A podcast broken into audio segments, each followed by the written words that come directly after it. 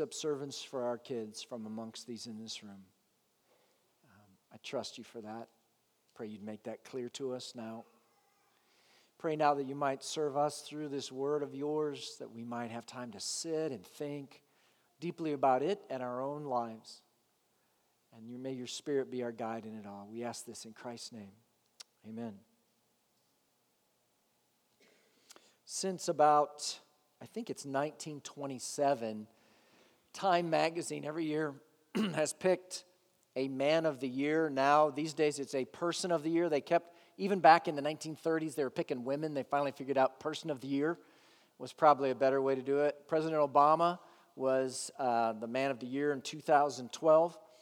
But over the years, um, they've picked a variety of people because it is the person, for better or for worse, has done the most to influence events that year. So you've got people like Gandhi one year and then Hitler and Stalin. You've got folks like, yes, Bono has been up there one year as representing humanitarians. Um, the Ayatollah Khomeini, a handful of American presidents you've already seen, astronauts, the Pope, Mark Zuckerberg, and one year, you were the person of the year. I'm not kidding. 2006, they named you to be the person of the year. Now, they upped the ante one year in 1999. We're coming on a new century. So they named Albert Einstein to be the man of the century. There's a guy named um, Michael Hart who wrote a book called The 100, and they are the 100 most influential people, not of the year, not of the century, but all of history. And on his list are people like Freud and Darwin and Moses and Luther and Marx and Bach and Calvin. Jesus was third, right after Mohammed and Isaac Newton. Um, so, who would you pick? Who would you say is the greatest? Uh, it's, worth, it's worth just kind of reflecting and thinking about that. Um, what I want us to think about today is who would Jesus pick? Who would Jesus say is the greatest person who ever lived? And that's exactly the question that will get answered in Matthew chapter 11 as we look at the first or majority of that, that chapter today starting in verse 1 when jesus had diminished or excuse me had finished instructing his 12 disciples he went on from there to teach and preach in their cities now when john this is john the baptist heard in prison about the deeds of the christ he sent word by his disciples and said to him to jesus are you the one who is to come or shall we look for another now, let me tip Jesus' hand, what he's going to say in just a couple verses explicitly. John the Baptist is Jesus' greatest man. Okay? He's the man of the year. Jesus is going to say it explicitly. But it's interesting where we meet him. He's in prison and he's doubting.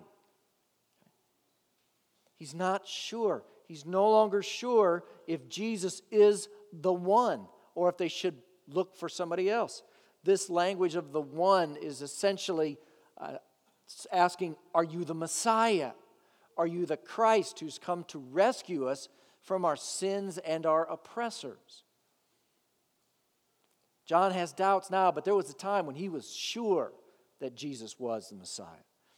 Back in John's Gospel, um, the first chapter, right when Jesus is just launching his ministry, John the Baptist sees Jesus coming towards him, and this is what he says Behold, the Lamb of God who takes away the sin of the world. But now, after a year in prison, it can bring the doubt out in you. Okay? Because things were not going as planned. This is not what they thought the Messiah would do. Um, Dale Bruner says Jesus is out in the sticks, healing sick, insignificant little individuals here and there but not doing much to change basic structural problems in Israel's life. The Pharisees are still control of popular religious life. The Sadducees still control the temple. The whole religio ideological system seems thoroughly unthreatened by Jesus' do goodism in the hills. What is more, John, who's the propagandist of the new order, is in prison, and Herod, the embodiment of the oppressive establishment, is still on the throne as in fact about to have John's head. He says, What kind of Messiah is this? That's what John is wondering. It's a very reasonable, very important question, and we often ask it out of our suffering. What kind of, kind of rescuer is this? John gets Jesus' vote for man of the year. And yet here he doubts. And that's so troubling that some of the commentators have tried to say, no, John really wasn't doubting. It was his disciples. John just wanted them to go and get their doubts taken care of. But the Bible doesn't really say that. It leaves the question sourced in John Are you the one? Um, do you ever doubt?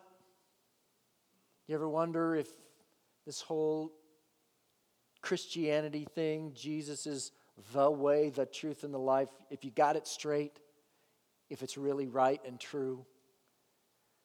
I think, I think most of us do. Some of us doubt. It's just a moment, it's just a fleeting moment, we just wonder.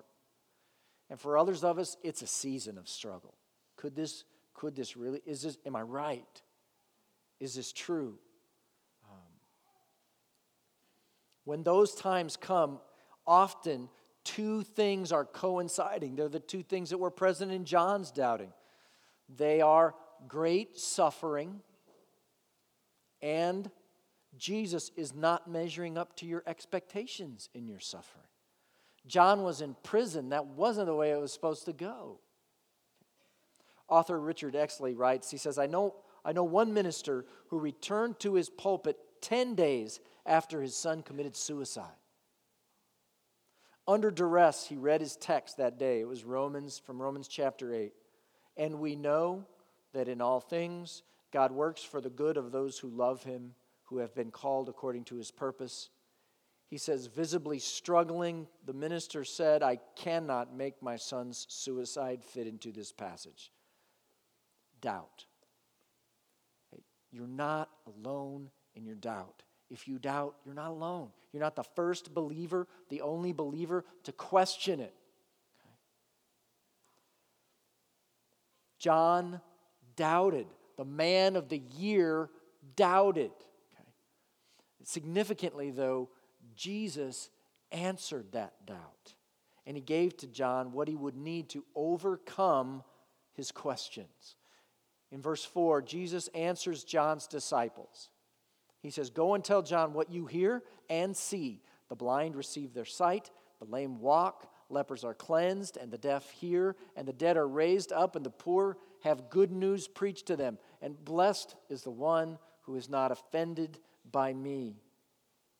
Jesus directed John's disciples to two things what they had seen and what they had heard his works and his words. They said, Go back. This is the answer to John's doubts what they had seen, what they have heard. And he's, he's pointing them really back to what we've been reading in Matthew, last five chapters or so, okay? Chapters 5 through 7, the great Sermon on the Mount, Jesus' words. Chapters 8 and 9, those 10 miraculous stories, Jesus' works. Essentially, he's saying, go back and look at that again. Okay? John, this is, this is what tells you that I am the one. And he uses the language of the prophet Isaiah. John would have heard Isaiah in Jesus' answer because Isaiah in chapter 35 and elsewhere sounds similar. He says, Say to those who have an anxious heart, Be strong, fear not. Your God will come with vengeance, with the recompense of God. He will come and save you. And then the eyes of the blind shall be opened and the ears of the deaf unstopped. And in a number of places, Jesus is pulling together the language of Isaiah to assuage John's doubt and point him to his own works and his own words. It's a really good recipe for when you doubt the words and works of Jesus.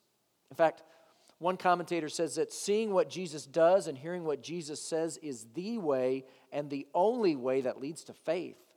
Another means by which we can make ourselves or others into believers simply does not exist. Go back. Okay, when you doubt, go back and read Jesus' teaching.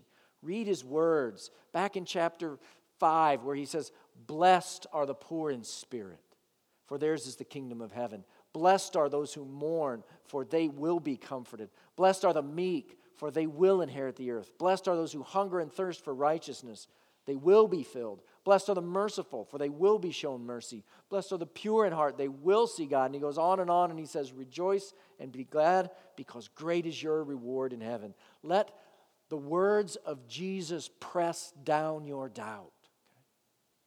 Let the good works of Jesus press down your doubt. Go back to chapters 8 and 9 and read how he met those two demon possessed guys living in a cemetery because nobody would have anything to do with them. They either ran from him or they tried to chain him up.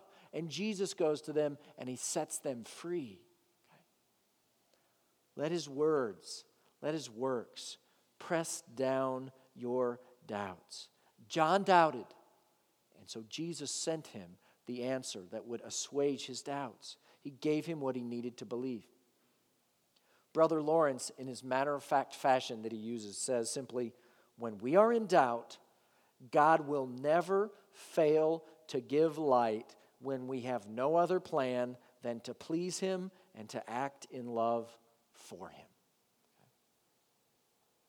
Listen again to Richard Exley. He's writing about that pastor who lost his son to suicide. The pastor says, It's impossible for me to see how anything good can come out of it, yet I realize that I only see in part, I only know in part. He goes on and says, It's like the miracle of the shipyard.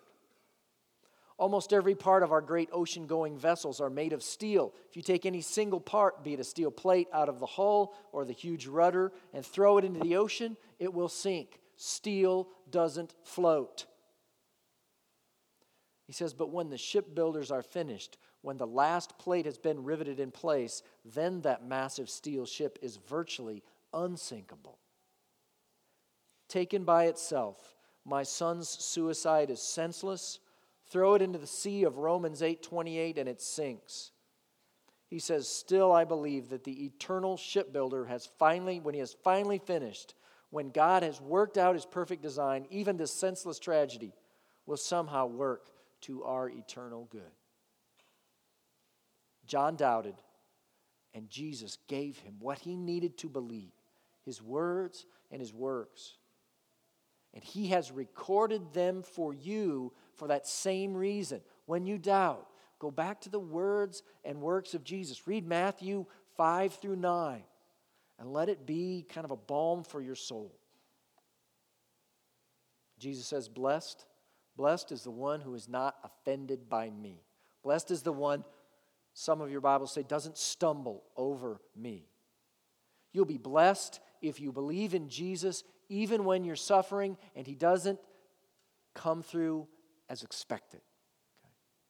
You'll be blessed by God if you believe, in spite of your suffering and disappointments, that He is the one sent by God to deliver us from our sins. Well, the disciples of John leave. They take that message back to John, and Jesus begins to speak to the crowds concerning John. So, evidently, the disciples came and it was a public kind of questioning of Jesus because the crowds were right there. And so, Jesus now turns to address these crowds about John. He says, What did you go out into the wilderness to see? Okay. Evidently, the same crowds that are around Jesus were once around John. Okay. So he's asking about when they went out to see John. Did you go out to see a reed shaken by the wind? That is, did you see somebody who was just blown back and forth without conviction? What then did you go out to see? Did you see a man dressed in soft clothing? Behold, those who wear soft clothing are in kings' houses. Um, Jesus says, um, Did you go out to see a reed shaken in the wind? Somebody pliable. We would today say, Did you go out to see a spin doctor? Okay. A politician in the worst sense. Somebody whose convictions are based upon focus group and sample polls. And the people would have just smiled and said, No, that's not why we went out. That's not John the Baptist. Listen to the language John the Baptist uses with King Herod, who's eventually going to imprison him for this stuff. It says, Herod had seized John and bound him and put him in prison for the sake of Herodias, his brother Philip's wife. Herod was seeing his brother's wife because John had said to the king, It's not lawful for you to have her. He was not a reed, a man without conviction. His message was repent. Okay? You didn't have to wonder what John thought about stuff. That wasn't why they went out. They said, Did you go out to see a fashion show like in Herod's palace? Not, definitely not a fashion show. Remember back in chapter 3? This is John. John wore a garment of camel's hair and a leather belt around his waist. This was not trendy apparel in John's day. Okay? His food was locusts and wild honey. Instead, Jesus says, they went out to see prophet. What did you go out to see? A prophet? Yes. I tell you, and more than a prophet. This is he of whom it is written, Behold, I send my messenger before your face, who will prepare your way before you. Jesus is again um, quoting the Old Testament here in Matthew. Talks about John not only as a prophet, but as one who was prophesied to be a prophet. It was predicted that John would come. Malachi, is what I meant to say, is the one who this prophecy was made by. He says, Behold, I send my messenger, and he'll prepare the way before me. God is speaking through Malachi. Jesus changes that a little. He says, Behold, I send my messenger before your face, who will prepare your way before you. And the scholars tell us that Jesus is making that change because he can. He's God and to let us know that He's God. The you refers to Jesus. The, where it once said me referring to God, now the you refers to Jesus as God. He's making it clear his claim to be Yahweh, the one true God, come to earth as a man. So Jesus now says, Truly I say to you, among those born of women, there has arisen no one greater than John the Baptist. Okay? man of the year, man of the century, man of all time, John the Baptist. Yet, yet, the one who is least in the kingdom of heaven is greater than John. From the days of John the Baptist until now, the kingdom of heaven has suffered violence, and the violent take it by force. For all the prophets and the law prophesied until John, and if you are willing to accept it, he is Elijah who is to come. He who has ears to hear, let him hear. Some of you are thinking, I'm not sure I have ears. That makes no sense to me. Um, let's walk through it slowly because it's it is a little confusing at first read. John is Jesus' man of the year, okay? And then some. Jesus said he's the greatest man ever born of a woman. We can assume Jesus is self excluding from the competition. But John is the greatest. In part, this is due to John's character and faith, who he was. He was a radically faithful man. It's hard to imagine anybody more radically faithful. But this title of the greatest has to do with a life lived faithfully at a certain juncture of time, the forerunner of the Messiah. It was the high point of God's prediction that the Messiah would come. John is the one who was put in that place of being able to point at Jesus and say, Behold the Lamb of God who takes away the sin of the world. And he was faithful in that. Now, this is contrary to a church called the Unification Church. They're pejoratively called the Moonies because they follow Reverend Sun Myung Moon. He, he taught that John was not the greatest, that John was a failure. That's why Jesus had to be crucified. John didn't do his job. Okay? And so that's why Reverend Moon had to come as a successful Messiah. Now, you should take that teaching and file it in the category of utter nonsense. Okay? There's not a shred of what Scripture teaches true in that. Jesus says John's the greatest, not a failure. He's the greatest to come. But then, he says one of the more puzzling things. He says, if you're in the kingdom, let's say just barely, the last one in line in the kingdom, then you are greater than John the Baptist. How, how can that be? Better wardrobe? I mean, what, what, how are you greater? How are you, as a believer in Jesus, greater than John the Baptist? And I, I don't think we're going to find very many amongst us who are more radically faithful, but I think it has to do with a, a couple of things. One is he's comparing the difference between some, someone and all men born once versus men and women born twice. Born in Jesus' language, once and born again. And as such, particularly, I think he's talking about our ability to point to Jesus. That we sit in a place that's greater than John, the least of us who've been personally rescued by Christ, placed in the kingdom. We are better at pointing at Jesus than John was. We can do it in a greater way. We have the whole story in front of us. You have it on your phone. You've got the Bible right there, it tells the whole story of Jesus on your phone. You've got the Spirit of God living in you that emboldens you and gives you words. An extra- something extraordinary is happening here. There's a tipping point in our story. Okay? Things are changing. The prophets and law prophesied until John. Think there's a tipping point. Something new has come that makes what you and I experience and the way we can point to Jesus greater even than John. And it's the coming of the kingdom of God in the great King Jesus. Um, it happens in amazing ways. There's a guy, a missionary whose, whose works I've read for a number of years. His name is Jim Petersen. He was a missionary in South America, and uh, he had a friend named Mario. Mario uh, and Jim studied the Bible together for four years before Mario finally became a Christian.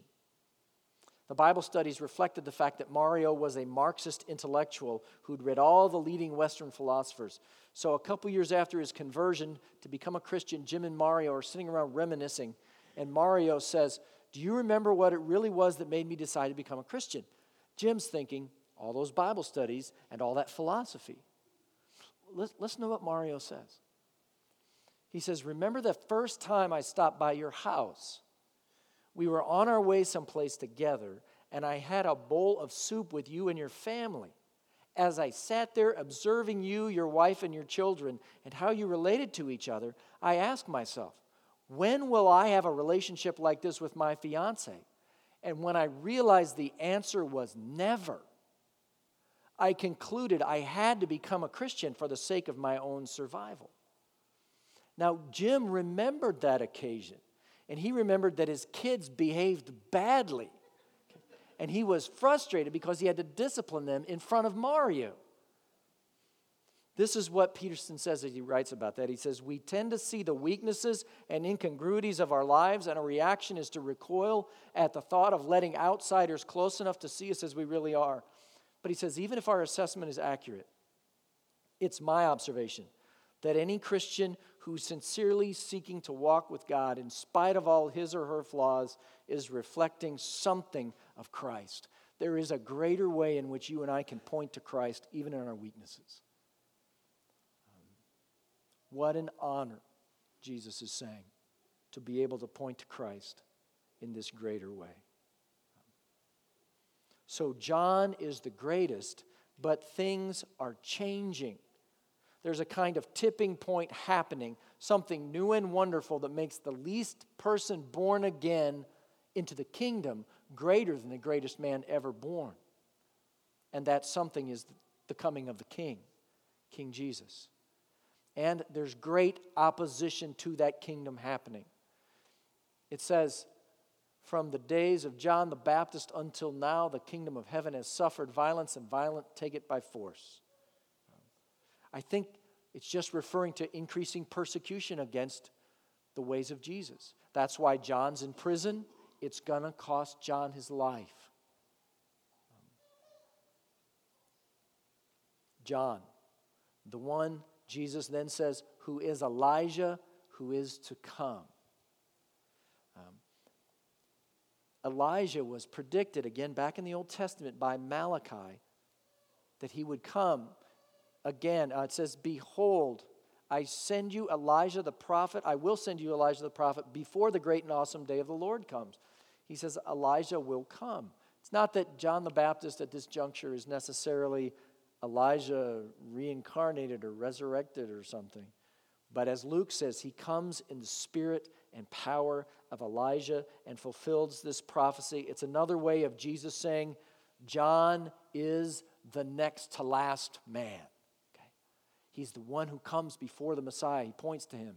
He is, if you want to learn a big word, the penultimate man. Okay? The one before the ultimate. Who's the ultimate? That's the question this chapter is answering. The, the chapter is really not about John. It's about who John is pointing to. It's about who John is asking about. John is the penultimate one, the next to last. Jesus is the ultimate one, um, the last man, the one who was to come. What are you going to do with that question? Who's the ultimate one? Do you believe it's Jesus? Do you believe that he came? Jesus is about to tell you it's the most important question you could possibly answer. Don't get it wrong. Watch what Jesus says next in verse 16. What shall I compare this generation? The folks who have seen he and John. It's like little children sitting in the marketplaces and calling to their playmates. We played the flute for you, and you did not dance. We sang a dirge, and you did not mourn. So, this generation is like children who are invited to play and dance, and they won't. He applies it. He says, John, John the Baptist, came neither eating nor drinking, and they say he has a demon. The Son of Man came eating and drinking, a reference to Jesus, and they say, um, Look at him, a glutton and a drunkard, a friend of tax collectors and sinners. Yet wisdom is justified by her deeds. Um, this, is, this is the most privileged of generations. They had the greatest man ever born, preaching, teaching, baptizing in their midst. They had the Messiah preaching, teaching, and baptizing in their midst. He says they're like little children who refuse, in spite of all that, to join in the game. They say John is demonic and Jesus is a drunk. Can you imagine? But it does raise the question what have you said in response to these two men? When John says, Repent, for the kingdom of heaven is at hand, do you take it to heart as though it comes from the greatest man ever born? And do you repent? When Jesus says, for instance, in John chapter 10, Truly, truly, I say to you, I'm the door of the sheep. All who come before me are thieves and robbers, but the sheep did not listen to them. I'm the door. If anyone enters by me, he'll be saved and go in and out and find pasture. The thief comes only to steal and kill and destroy, but I came that they might have life and have it abundantly. When Jesus says that, do you come in through him and believe in him and follow him with all your heart all your days? Do you embrace him as the Savior and follow him as Lord? This generation, this privileged generation who had John the Baptist and Jesus in their towns, did not. They rejected them. They sat out the mournful song and they sat out the dance as well. What about you? Jesus is making clear in no uncertain terms how incredibly devastating the choice to reject him is. Um, in verse 20, Jesus began to denounce the cities where most of his mighty works had been done because they did not repent. Woe to you, Chorazin! Woe to you, Bethsaida, cities of Israel where Jesus had ministered. For if the mighty works done in you had been done in Tyre and Sidon, pagan cities where Jesus did not minister, they would have repented long ago in sackcloth and ashes. But I tell you, it'll be more, more bearable on the day of judgment for Tyre and Sidon than for you. And he says, And you, Capernaum, it's the hometown of some of the disciples where Jesus had taught and ministered. Will you be exalted to heaven? you will be brought down to Hades, the abode of the dead. For if the mighty works done in you had been done in Sodom, it would have remained until this day. But I tell you, it will be more tolerable on the day of judgment for the land of Sodom than for you.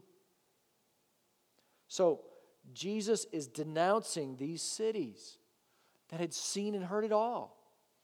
Capernaum, Peter, Andrew, James, and John's their hometown. Um, Jesus, uh, in that city, uh, is where he um, healed the centurion's s- servants. Um, it's where uh, demons had been cast out. Um, Mother in laws healed. Amazing stuff going on in Capernaum. And Jesus says, Look, if pagan cities had seen this stuff, they would have repented, and yet you did not. In the Old Testament, if there was a city with a reputation, it was Sodom. Sodom became a byword for being sinful and depraved, Sodom and Gomorrah. They were renowned for parading their sin as though it was virtue. Sexual deviancy off the charts, total neglect of the poor and those in need. And yet, Jesus says, uh, if Sodom had seen what Capernaum had seen, it would have not been destroyed in judgment.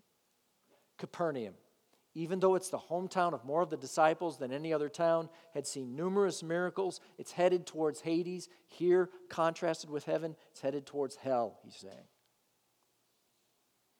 He says it's better on Judgment Day for Sodom than it is for Capernaum. You know, it's a very, very, very dangerous thing, Jesus says, to have great spiritual privilege and reject it.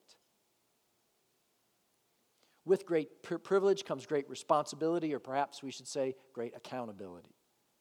And if you think about it, if you live in Wake Forest, you got lots of privilege. I mean, I think there's a church on every corner in Wake Forest. I mean, last I heard, there are over 60 churches in Wake Forest. 60. We got a Christian bookstore downtown.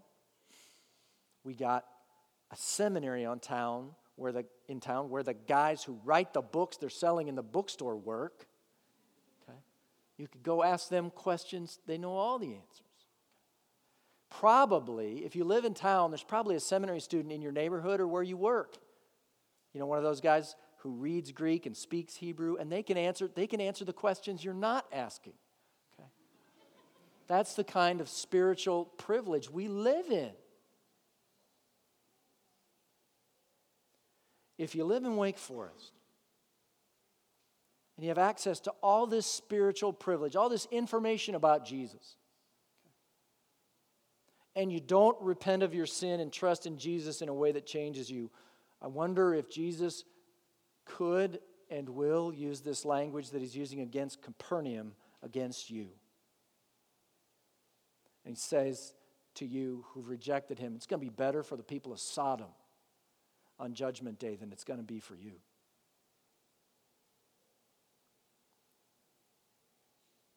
If I live in Wake Forest with all this privileged access to teaching about Jesus, what does that mean for me on the day of judgment? What does that mean for me? Jesus is warning you. And a warning is a hope that you heed it and that you'll repent like these cities didn't and believe in Jesus. Trust Him to be your Savior. Follow Him as your Lord all of your days so that you'll be rescued from the fate that waits for these cities, lest they repent. If you are in the kingdom, Jesus says you occupy a place of incredible privilege you can point to Jesus in amazing ways that no one born only once, no one in the old regime even could ever do.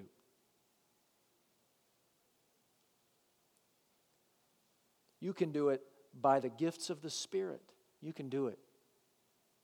Daniel Meyer tells the story of an elderly woman who heard a sermon in which she felt God encouraging her to look for ways in which she could use her particular gifts and situation to minister to the needs of others.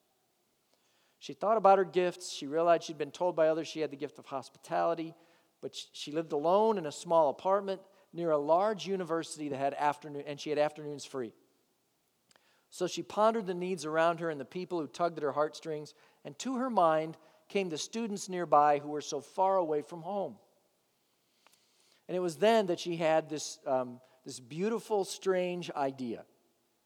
She got a stack of three by five cards, wrote on each one the following words Are you homesick?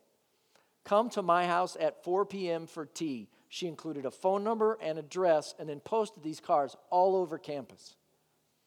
After a slow start, homesick students began trickling into her house each week for tea. And when she died 10 years later, there were 80 honorary pallbearers at her funeral.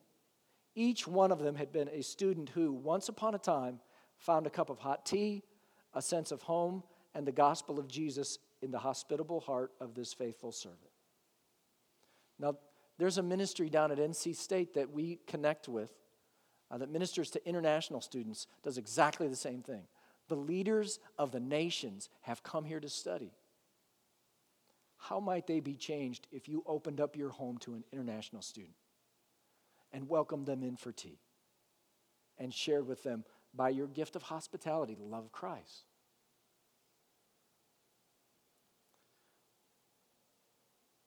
Our privilege, our responsibility is to point people to Jesus. But if you're not in the kingdom, if you're on the outside and you know it, if you've only been born once and not been born in Jesus' language, born again by faith in Him, then Jesus is Himself, by way of these warnings, calling you to repent of your unbelief and believe in Him today. Would you join me in prayer?